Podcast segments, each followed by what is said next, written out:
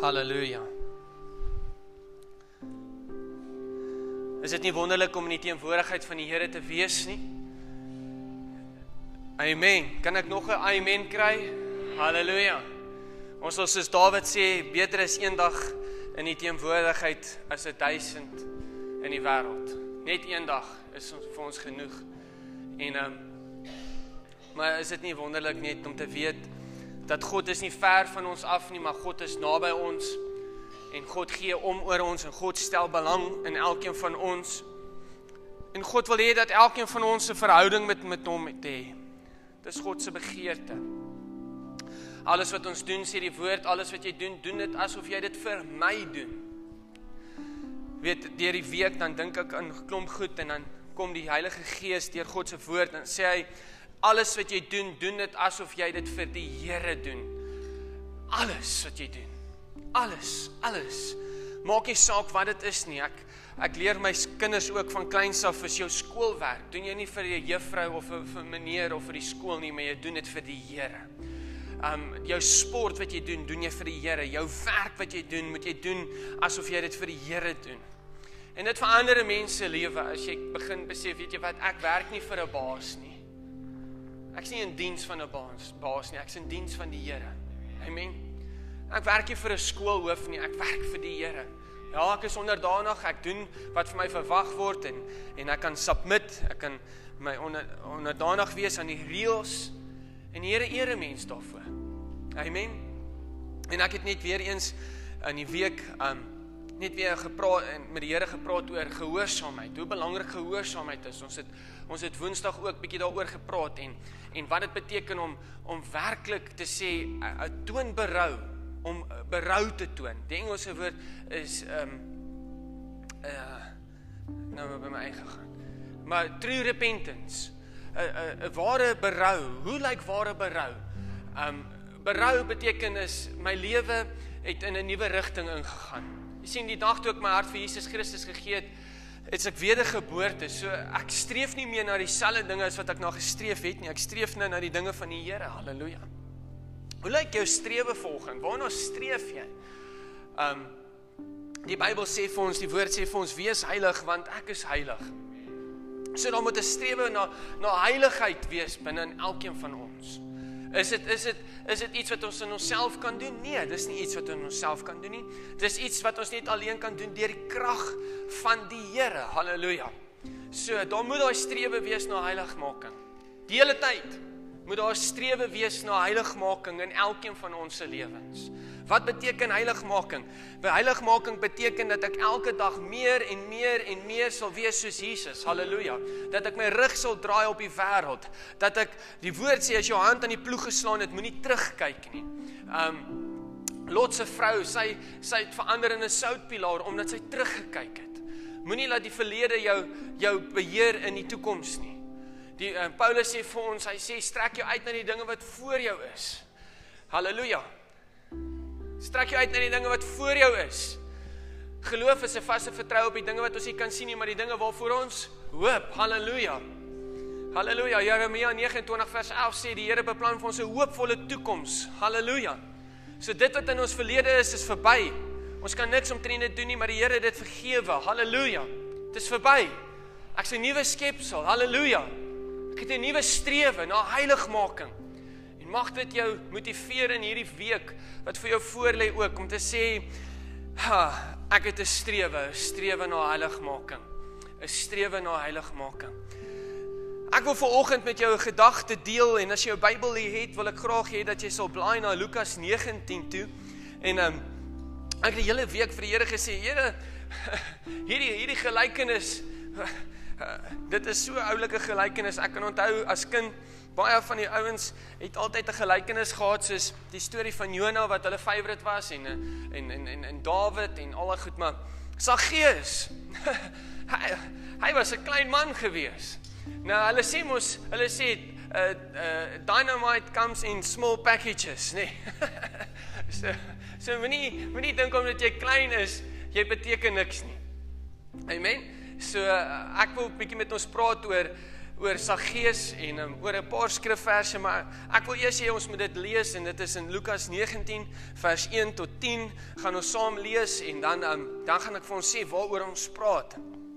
En uh, as jy dit vir ons op die as jy reg daarmee en um, ons gaan so lees van vers 1 af in en Jesus het in Jerigo aangekom en was op pad deur die stad. Daar was 'n man met die naam Saggeus, die hoof tollenaar. Ag, ah, die kleinste ou wat die meeste moeilikheid gemaak het, nê. Nee. OK. Uh die hooftollenaar, 'n ryk man, sê vir iemand langs jou, 'n ryk man. Saggeus was 'n ryk man. Sê dit vir iemand langs jou. OK. Uh en ons dink net altyd Saggeus was klein, maar Saggeus was ook 'n ryk man gewees. En dan gaan hy verder en en uh, hy hy het ge, um ge, geprobeer om Jesus, hy het probeer om Jesus te sien, maar weens die skare kon hy nie omdat hy te kort was. O, oh, arme Saggeus. al het hy al die geld gehad, kon hy niks sien nie. maar hy was nie dom nie, nê. Nee. Hy was nie dom nie. So hy sê hy hardloop toe vooruit en klim in 'n willevyboom om Jesus te kan sien, want hy sou daar verbygaan. Toe Jesus by die plek kom, kyk hy op en sê vir hom: "Saggeus, kom gou af." Okay.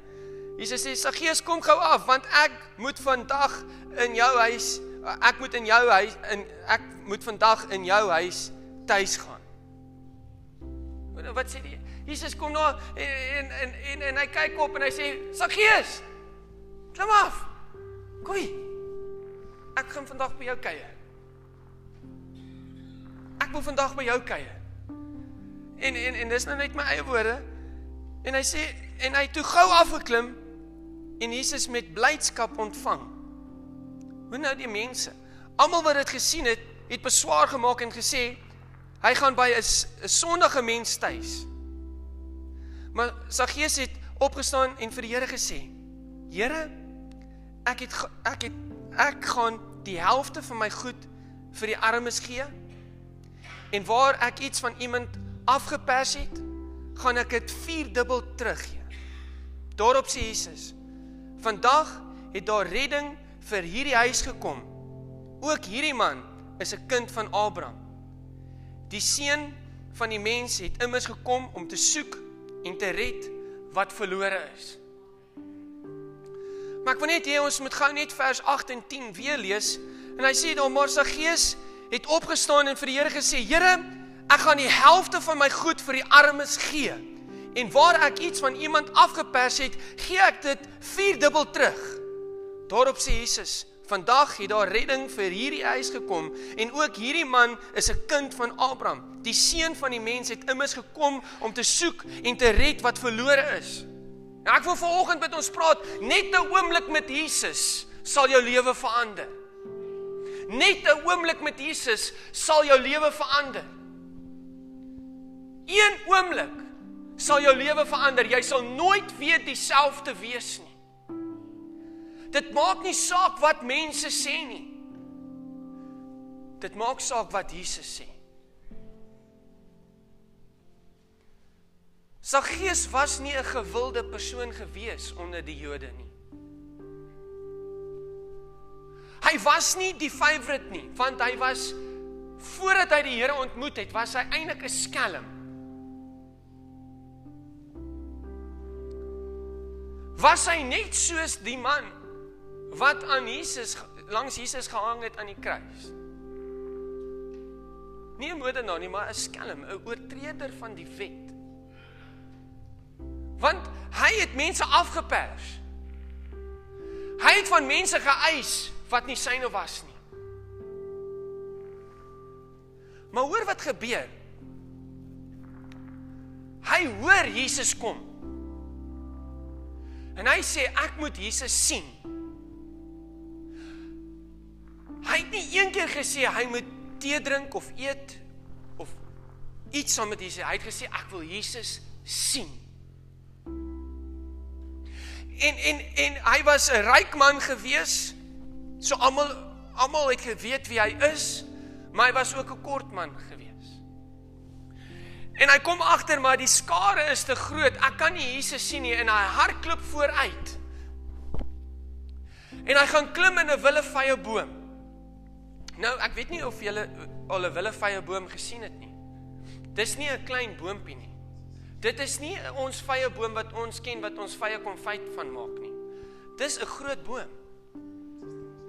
Ja, eh, eh, ja, is 'n gladde stam. Is is dit is 'n groot boom en en hy sê ek gaan in hierdie boom inklim. Nou dink net gou. Die ryk ou klim in die boom.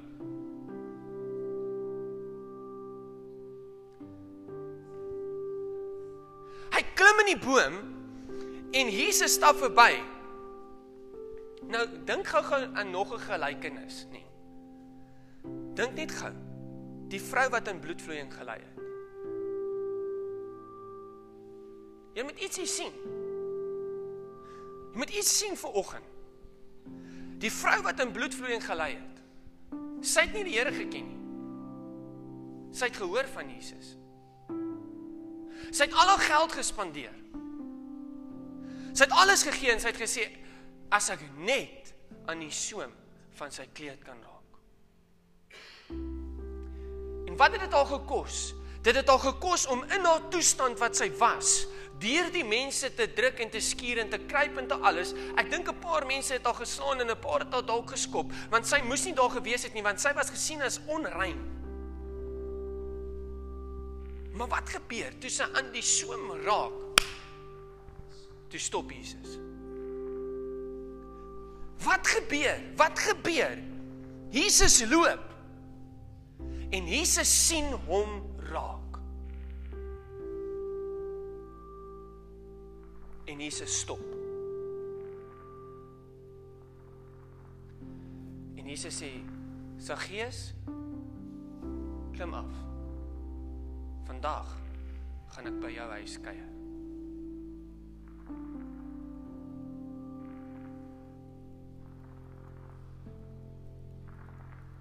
En in 'n oomblik is daar redding vir sy huis en vir homself. Mense wou 'n klomp goed gesê het. Mense wou 'n klomp dinge gesê het van Jesus, maar Jesus het gekom om te soek die wat verlore is. En hy sê Saggeus, vandag gaan ek saam met jou in jou huis ingaan en in 'n oomblik, in 'n oomblik verander Saggeus se lewe en hy sê, "Here, ek gaan vandag, ek sal elke een se geld, Here, eers sê hy ek gaan my goed verkoop en vir die mense, die arme mense my geld gee." Hy sê en dan as ek mense afgepers het van daai die geld wat nog oorgebly, gaan ek vir hulle 4 dubbel teruggee.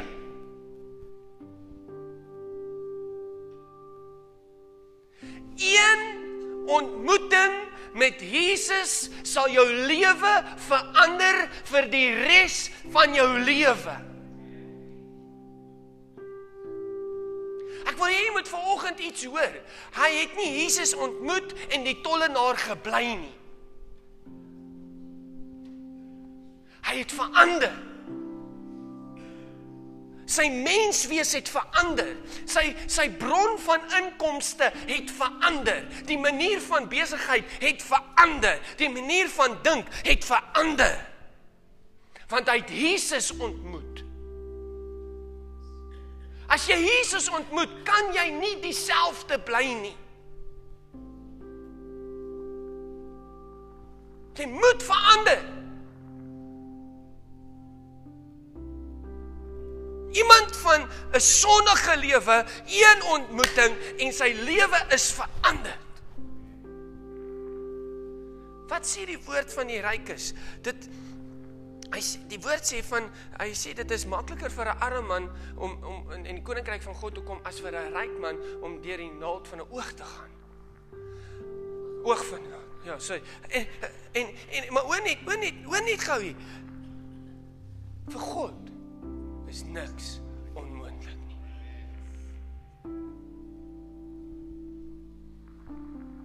Vir God is niks onmoontlik nie.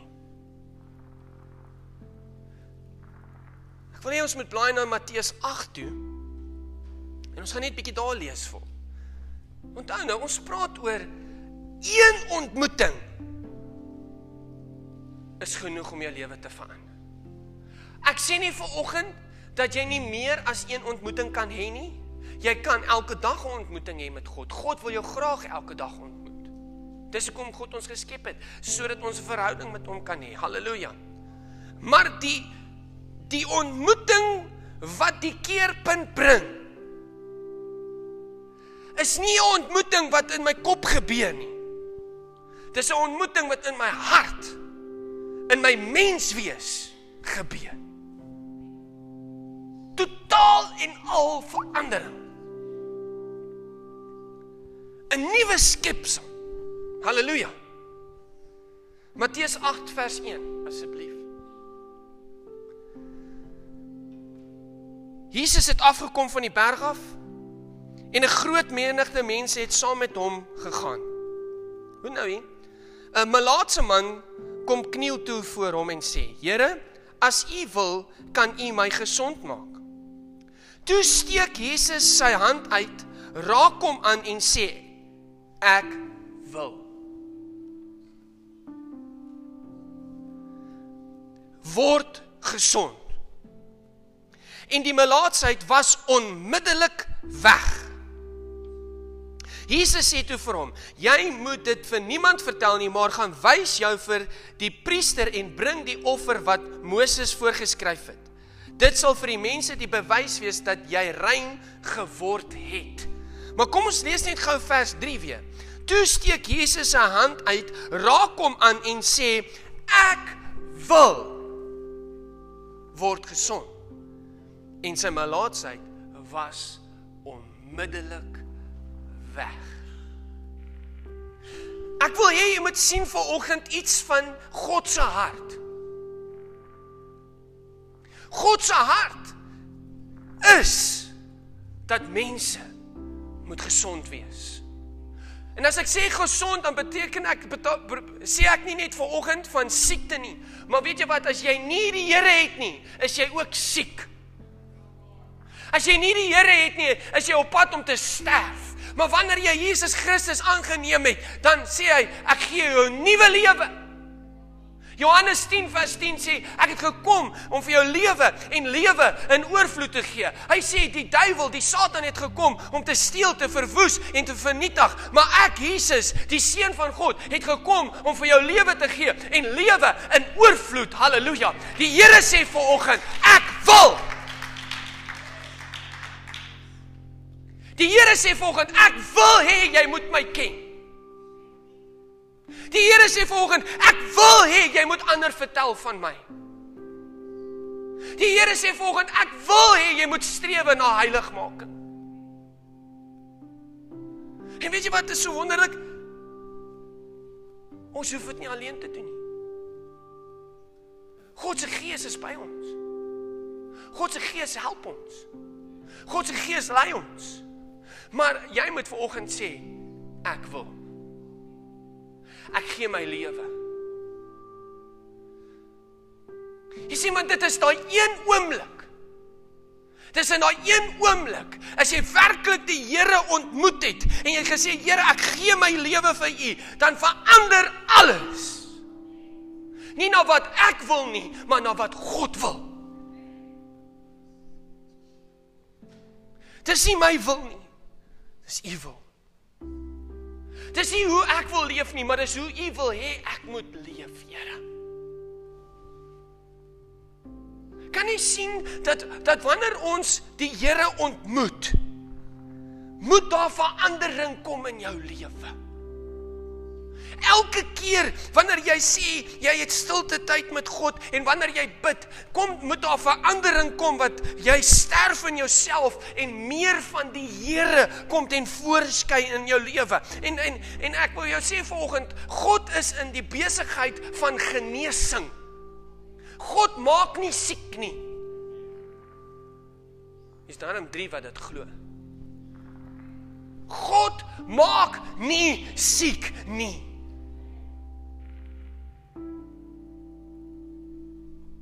God het gesê Jesus sê in Jesaja het geprofeteer deur my wonde sal daar vir julle genesing kom. En lees ons in die Nuwe Testament wat sê en deur my wonde is julle genees. Halleluja. Genesing het al reeds plaasgevind. Halleluja. Dit is wil jy dit hê vir oggend? Wil jy 'n verhouding met die Here hê? Halleluja. Maar die Here het elke keer wanneer hy iemand soos dit gesond gemaak, het hy hulle opdragte gegee om dit te volg. Een oomblik, hierdie malaatse ou, een woord jy's gesond.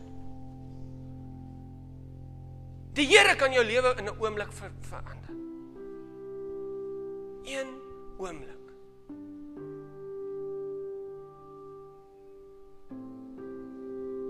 Niks is vir God onmoontlik nie.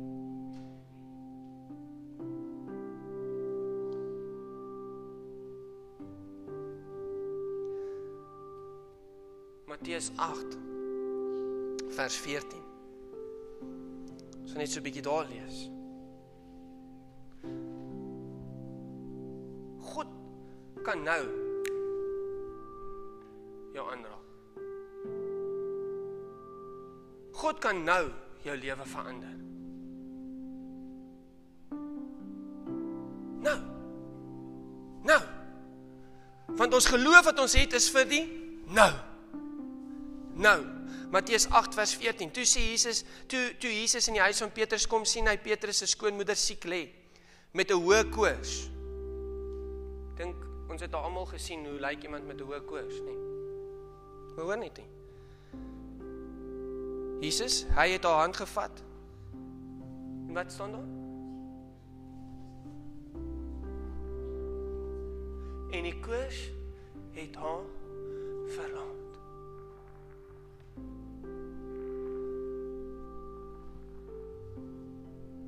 Dis nie iets wat ek opmaak nie. Dis God. Dis die een wie ons aanbid. In 'n oomblik. In 'n oomblik. Hy het haar aangevat en die koors het haar verlaat, sy het opgestaan en hom bedien. Toe dit antwoord het hulle het hulle baie wat in die mag van bose geeste was vir hom gebring. Hy het die geeste met 'n woord uitgedryf en al die siekes gesond gemaak. Soos vervul wat deur die profeet Jesaja gesê het, hy hy het ons lyding op hom geneem, ons siekte het hy gedra. Maar vers 15, hy het aan haar hand gevat en die koors het haar verlaat. Sy het opgestaan en hom bedien.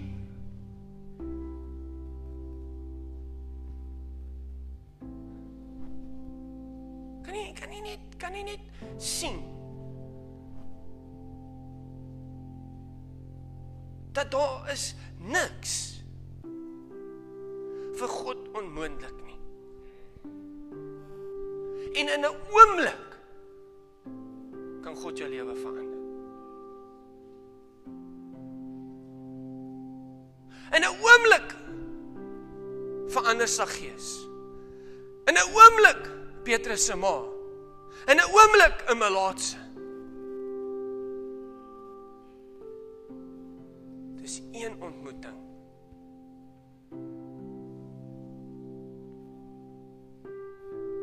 Een ontmoeting. En alles het verander. Wat wonderlik is, is sy die die tannie, kom ons noem maar die tannie Petrus se ma. Sy sy was siek. Jesus raak haar aan, die koors verlaat haar onmiddellik. Sy staan op en wat doen sy? Sy begin Jesus bedien. Hoekom? Uit dankbaarheid.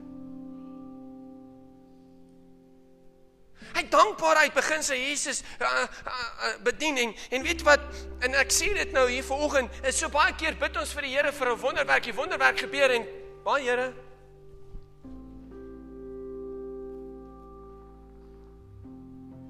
Jy weet vanoggend dan sit dan sit ons hier en dan kan ons luister na die woord van die Here, maar op die einde van die dag is is wat doen ons in ons geloof? Want Jesus leef. Jesus is nie dood nie. Jesus is gister, vandag en tot in alle ewigheid is hy dieselfde. Matteus 9 vers 27 tot 31. Hoor net gou wat wat sê hy hierso. Terwyl Jesus daarvandaan verder gaan, het twee blindes blindes hom gevolg. Hulle het aanhoudend geskree: "Ontferm U tog oor ons, seun van Dawid." Jesus het in die huis ingegaan en die blindes het daarna hom daarna hom gekom. Hy vra toe vir hulle: "Glo julle dat ek dit kan doen?" Hoor wat antwoord hulle: "Ja, Here," antwoord hulle hom. Toe raak hy aan hulle oë en sê: "Wat glo jy wat glo julle sal gebeur?" Wat julle glo sal gebeur. Wat julle glo sal gebeur. Hulle kon toe sien. Maar Jesus het hulle baie streng beveel. Hiervan af moet niemand hiervan moet niemand hoor nie. Maar toe hulle daar weg is, het hulle in daardie hele omgewing van hom vertel. Maar hoor net weer, toe raak hy hulle oë aan. En hulle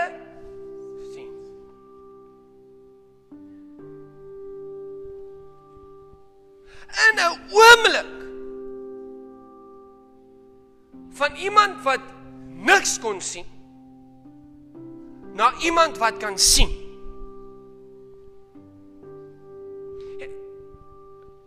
Ek wil vir oggend kom sê. Dis een ontmoeting weg vir jou wonderwerk. Van die woord sê Jesus het hulle aangeraak en die wonder het gebeur. Hoe kom ons in aanraking met God? Ons kom in aanraking met God wanneer ons gewerklik God soek. Jy weet wat Petrus se ma sy daar gelê sy was siek en Jesus het uitgereik na haar en haar in haar hand geneem en sy het gesond geword. Jy weet, dis God se wil, dis God se hart om te genees. Die want die genesing is al reeds daar. Halleluja. Jy moet dit net begin sien. Jy moet dit vat vir oggend. Sê Here, Dis myne. En die prys betaal. Alles is gedoen. Die wat honger en dors, hulle sal dit kry. Weet jy wat, daar was 'n verlange in sy gees om God te sien, om Jesus te sien. Maar weet jy wat? Die verlange word so God is so goed vir hom. Hy hy God Jesus laat hom nie net self sê Jesus hier's ek, okay. Hy sê nee. Daar's meer. Daar's meer. Hy kom vir die wat verlore is sodat hulle gered kan word. Hoe lyk iemand wat verlore is? Is iemand wat nie weet waartoe hy gaan nie. Jy kan gaan lees in Matteus ook waar Jesus geloop het en hy en die meer mense gesien en hy sê hulle was so skape sonder 'n herder gewees. Hulle het nie geweet waartoe hulle gaan nie. En en hy was hy en Jesus sê en en en ek was gedryf deur deur 'n passie vir hierdie mense, deur 'n gebrokenheid en en daar was 'n skare van meer as 5000 mense en Jesus het hulle almal aangeraak en hulle was almal genees. In 'n oomblik Vir oggend het jy 'n kans. Sê Here, ek gee my lewe opnuut vir U. Weet jy wat? Ons kan nie meer ruggraatlose Christene wees nie. Die tyd is te min om rond te speel. Hierdie ouens het ontmoetings en hulle lewens verander en hulle kan nie stil bly nie. Hulle gaan en hulle vertel vir almal. Kan jy net dink, sal geese mense toe hy by hulle gekom het en gesê het, weet jy wat, hier is vier dubbel terug wat ek by jou gevat het. Kan jy net, en dit is wat het met jou gebeur? Nee, ek het Jesus ontmoet. Kan ek jou vertel van Jesus?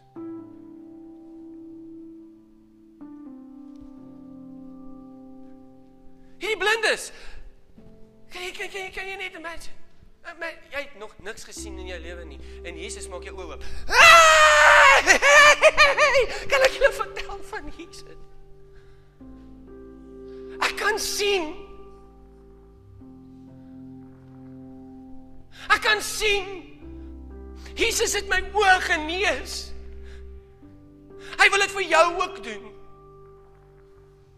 Hy wil jou lewe kom regmaak. Kan kan jy kan, kan jy net dink Petrus se ma Ja, sy lê met hoë koors en goedes en ons weet koors is baie gevaarlik en en al hierdie goedes en en Jesus raak net aan haar hand. Hy vat haar hand.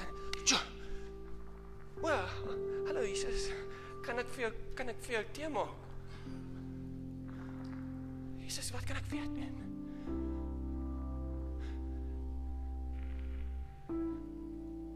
Jy sien Ek wil jou vanoggend 'n vraag vra. Het jy al regtig die Here ontmoet? Jy sien man die woord leer ons is dat ek God aanneem as my saligmaker dan word ek wedergebore.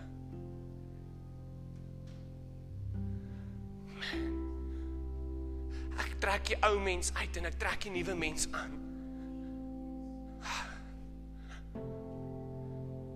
Lewe is nie meer dieselfde nie.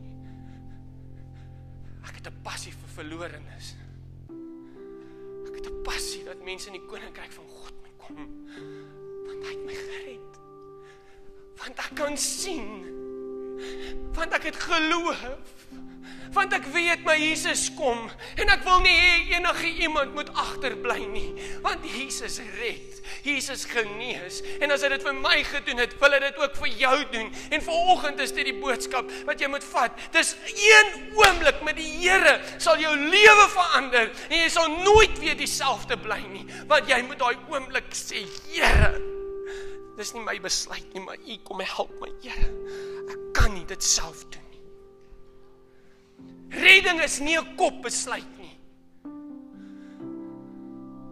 Redding is nie 'n kopbesluit nie.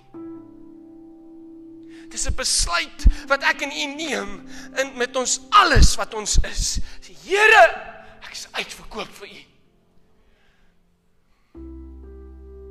Ek neem nie die Here aan omdat ek bang is ek gaan hel toe nie. Ek neem nie die Here aan omdat ek 'n uh, 'n spesialis nodig het om my rug reg te maak nie. Nee. Ek neem die Here aan vir wie hy is, die koning van die konings. Halleluja. Die die die seun, die lam van God. Halleluja. Die bloed is ge, gestort vir my en vir jou sodat ons kan lewe hê en lewe in oorvloed, sodat ons kan uitgaan Matteus 28 vers 19 wat sê gaan dan heen en maak disippels van alle nasies. Die Here het jou geroep tot waar jy is vandag. Het hy gesê, "Dis your day today. Dis jou dag vandag om jou lewe reg te maak met die Here." Want weet jy wat, die tyd hardloop uit. Maak nie saak wat mense sien nie. Mense kan sê wat hulle wil. Maar gee hom vir my Jesus. Gee vir my Jesus. Ek dink nie Saggees het geweet wat vir hom wag nie. Maar Jesus het geweet. Want hy was verlore. Hy was op pad hel toe. Hy was op pad hel toe.